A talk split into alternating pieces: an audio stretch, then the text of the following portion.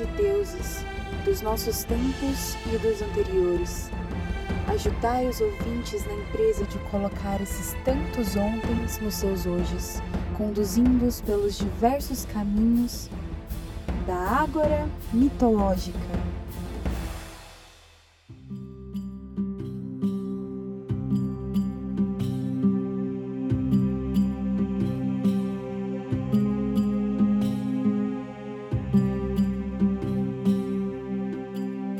O boêmio deus Dioniso guiava seu festivo séquito pelo reino de Frígia, em direção ao seu vinhedo, que ficava aos pés do Monte Timolo e às margens do rio Pactolo, embora nesse tempo ainda não cobiçado por suas areias preciosas.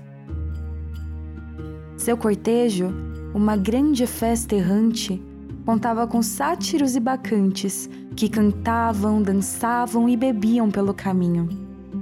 Mas falta Sileno, o sábio sátiro que criou o deus do vinho desde menino.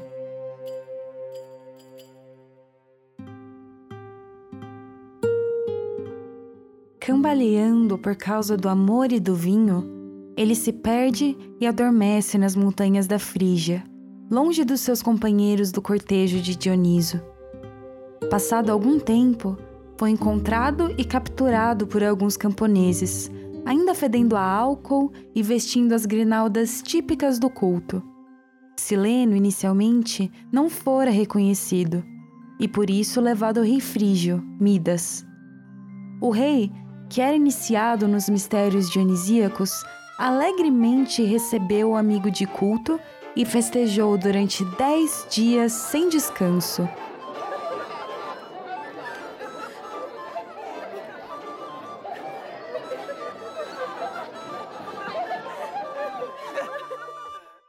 Ao raiar do décimo primeiro dia, Midas viaja com Sileno aos campos de Lídia, para que o mestre pudesse se reencontrar com seu pupilo Dioniso. O deus, saudoso e cheio de preocupações, corre para receber o sátiro, que logo lhe conta como foi festejado no reino de Midas. O deus, de tamanha felicidade, oferece ao rei uma dádiva ele poderia pedir qualquer coisa e seria prontamente atendido. O rei, extasiado e sem muito tempo para refletir sobre o seu desejo, escolhe o caminho da ganância. Nume, manda que tudo, que tudo o que eu toque se torne em ouro. Dioniso cumpre sua promessa. Ele concede a dádiva do toque de ouro mas se lamentou de tão estúpida escolha. Contente com seu novo dom, o rei Frígio parte para o seu castelo e, no caminho, toca em cada coisa, testando a fidelidade da promessa. Mal acreditando em si, da baixa copa de uma árvore corta um verde ramo, e é ouro o ramo. Do chão apanha uma pedra, que logo vira lustroso ouro. Colhe secas espigas de Deméter, era ouro a colheita. Colhe uma madura maçã, e ao toque de suas mãos, se confundiria com a maçã dada a Hipómenes por Afrodite. Ao chegar ao castelo e abrir as portas do seu salão, em reluzentes portões de ouro se convertem. Ao lavar as mãos em cristalinas águas, as gotas ao caírem poderiam enganar até Danae. Ao imaginar tudo mudado em ouro, as esperanças mal cabem em seu peito, até a hora do jantar. Para comemorar seu novo dom, ordenou que seus servos lhe servissem uma mesa cheia de iguarias, tão rica quanto seu toque. A mesa estava posta e todos os seus convidados presentes. Para iniciar as comemorações e dar mostras de seu poder, Midas apanha uma taça de ferro cheia de vinho e, ao torná-la em ouro, propõe um brinde. Impressionados, os convidados brindam a honra do rei. Porém, no primeiro gole, podia-se ver ouro fundido a fluir pelos cantos de seus lábios. Ele corre a pegar um dos pães postos à mesa e, ao encostar dos dentes, percebe que tenta morder ouro maciço. Assombrado pela inesperada desgraça, rico, mas miserável, deseja fugir à riqueza e odeia o que desejara quase agora. Não há abundância que lhe mate a fome, e uma sede ressequida lhe queima a garganta. O ouro mal cobiçado é o seu tormento, é seu justo castigo. Arrependido de sua ganância e de seu desejado dom amaldiçoado, Midas já não aguenta suas riquezas e a sua vida de rei.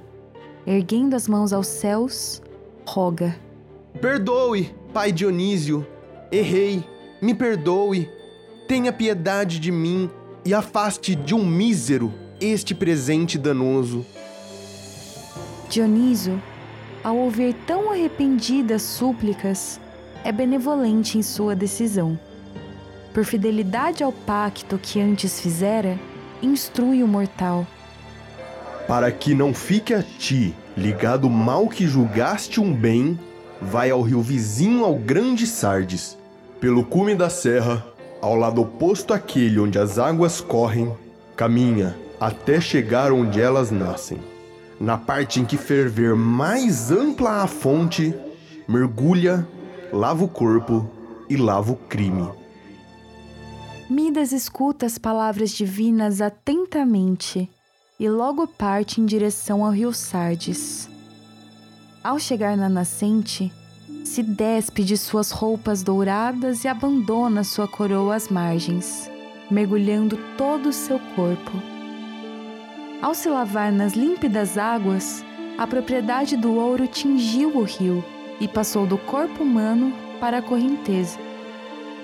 Ainda hoje, esgotada a antiga fonte dourada, os campos estão endurecidos e amarelados, com a terra impregnada de ouro.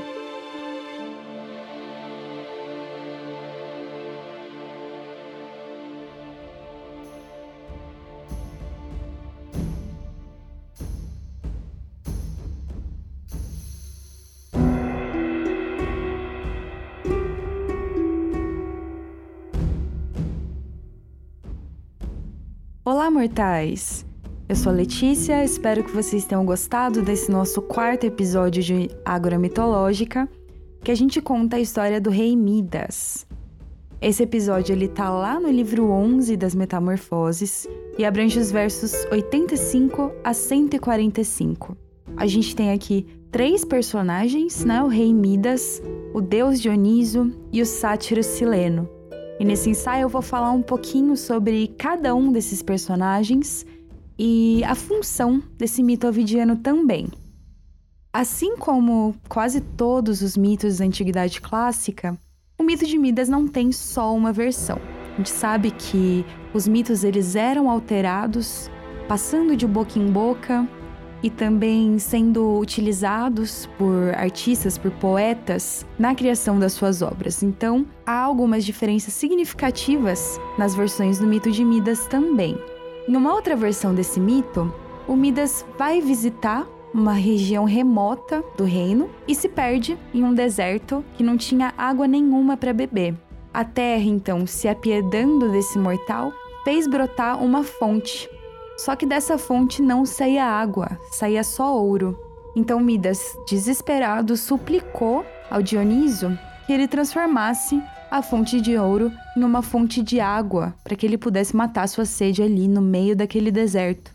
O Deus então ouve essa prece e a fonte passou a ser conhecida como a fonte de Midas. Então nessa versão o ouro também está bastante presente, né? Uma figura que se repete. Já numa terceira versão desse mito, o elemento do ouro não está presente.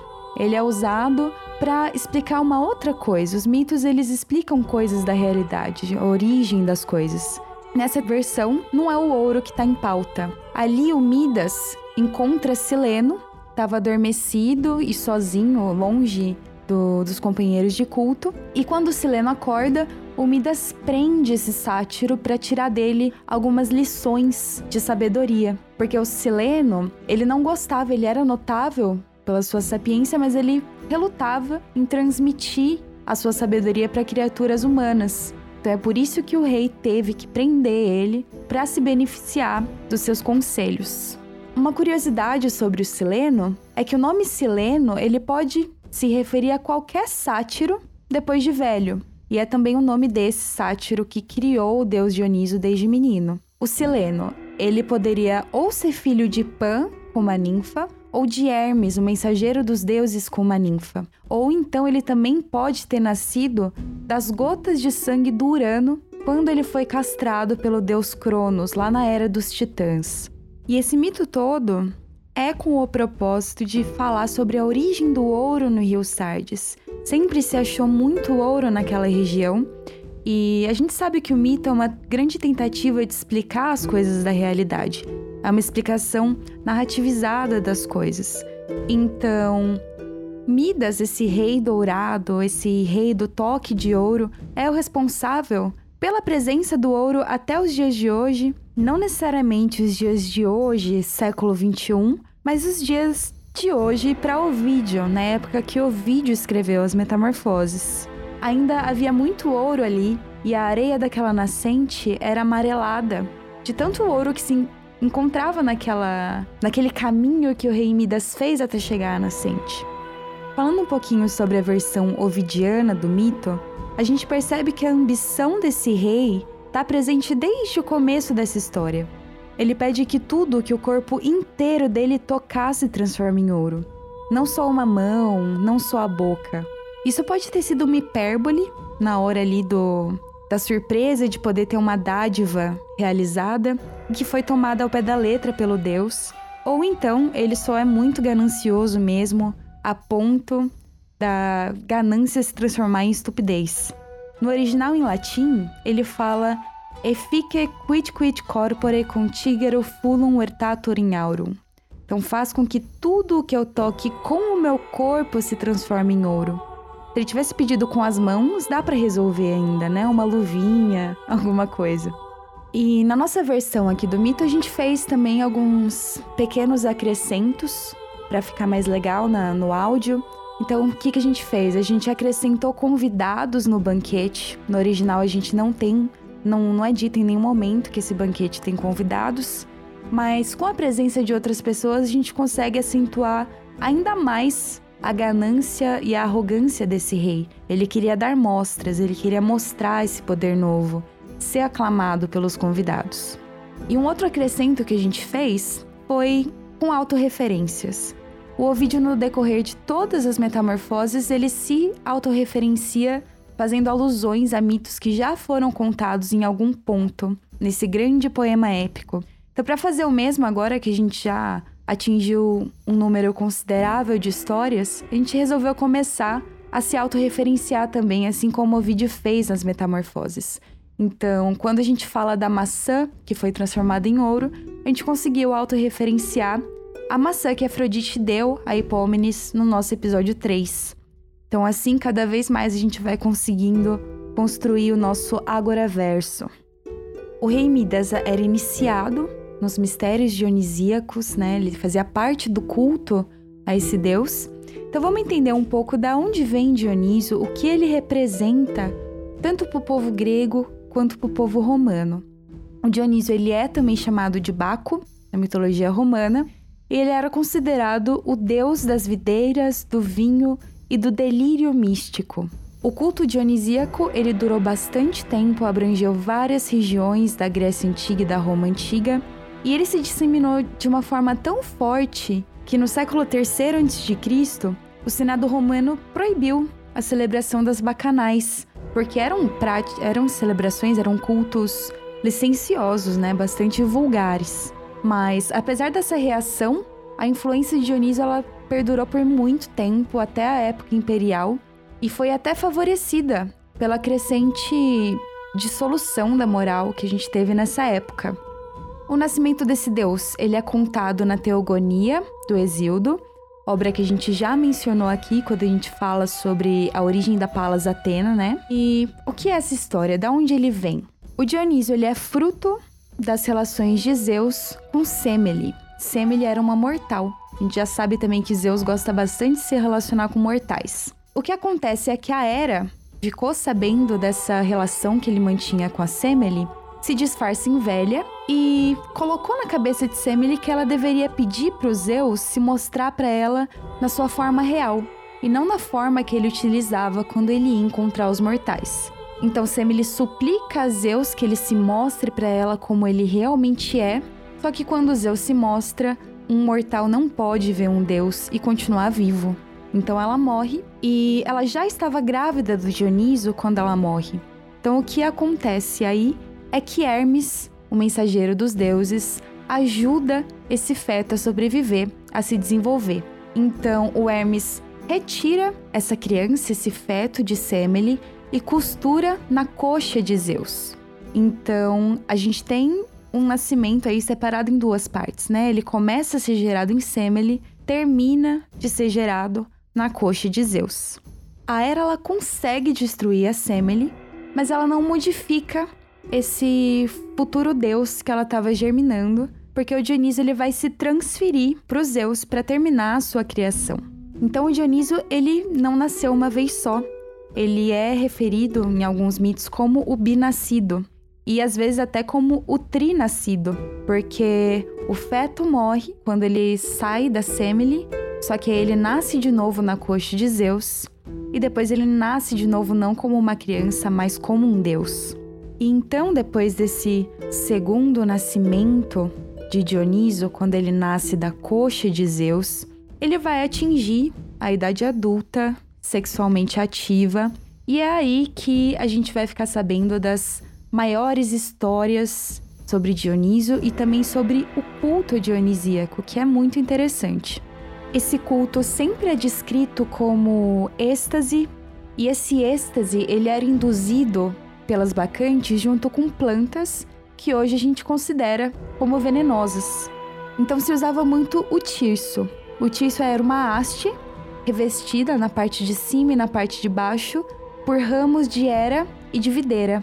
E da era se extraía um suco venenoso que, quando misturado com vinho em partes iguais, poderia alterar a percepção e provocar os delírios dionisíacos. Então, empunhar o tirso levava a uma alteração na percepção do mundo, quebrava um pouco essa barreira racional e passava a ser bem mais emocional e liberta de todo o tabu educacional que tanto na Grécia quanto na Roma as pessoas passavam e iam se moldando para a vida em sociedade. O que simboliza esse êxtase? O que simboliza esse culto dionisíaco? Ele é a ruptura da descrição racional do mundo.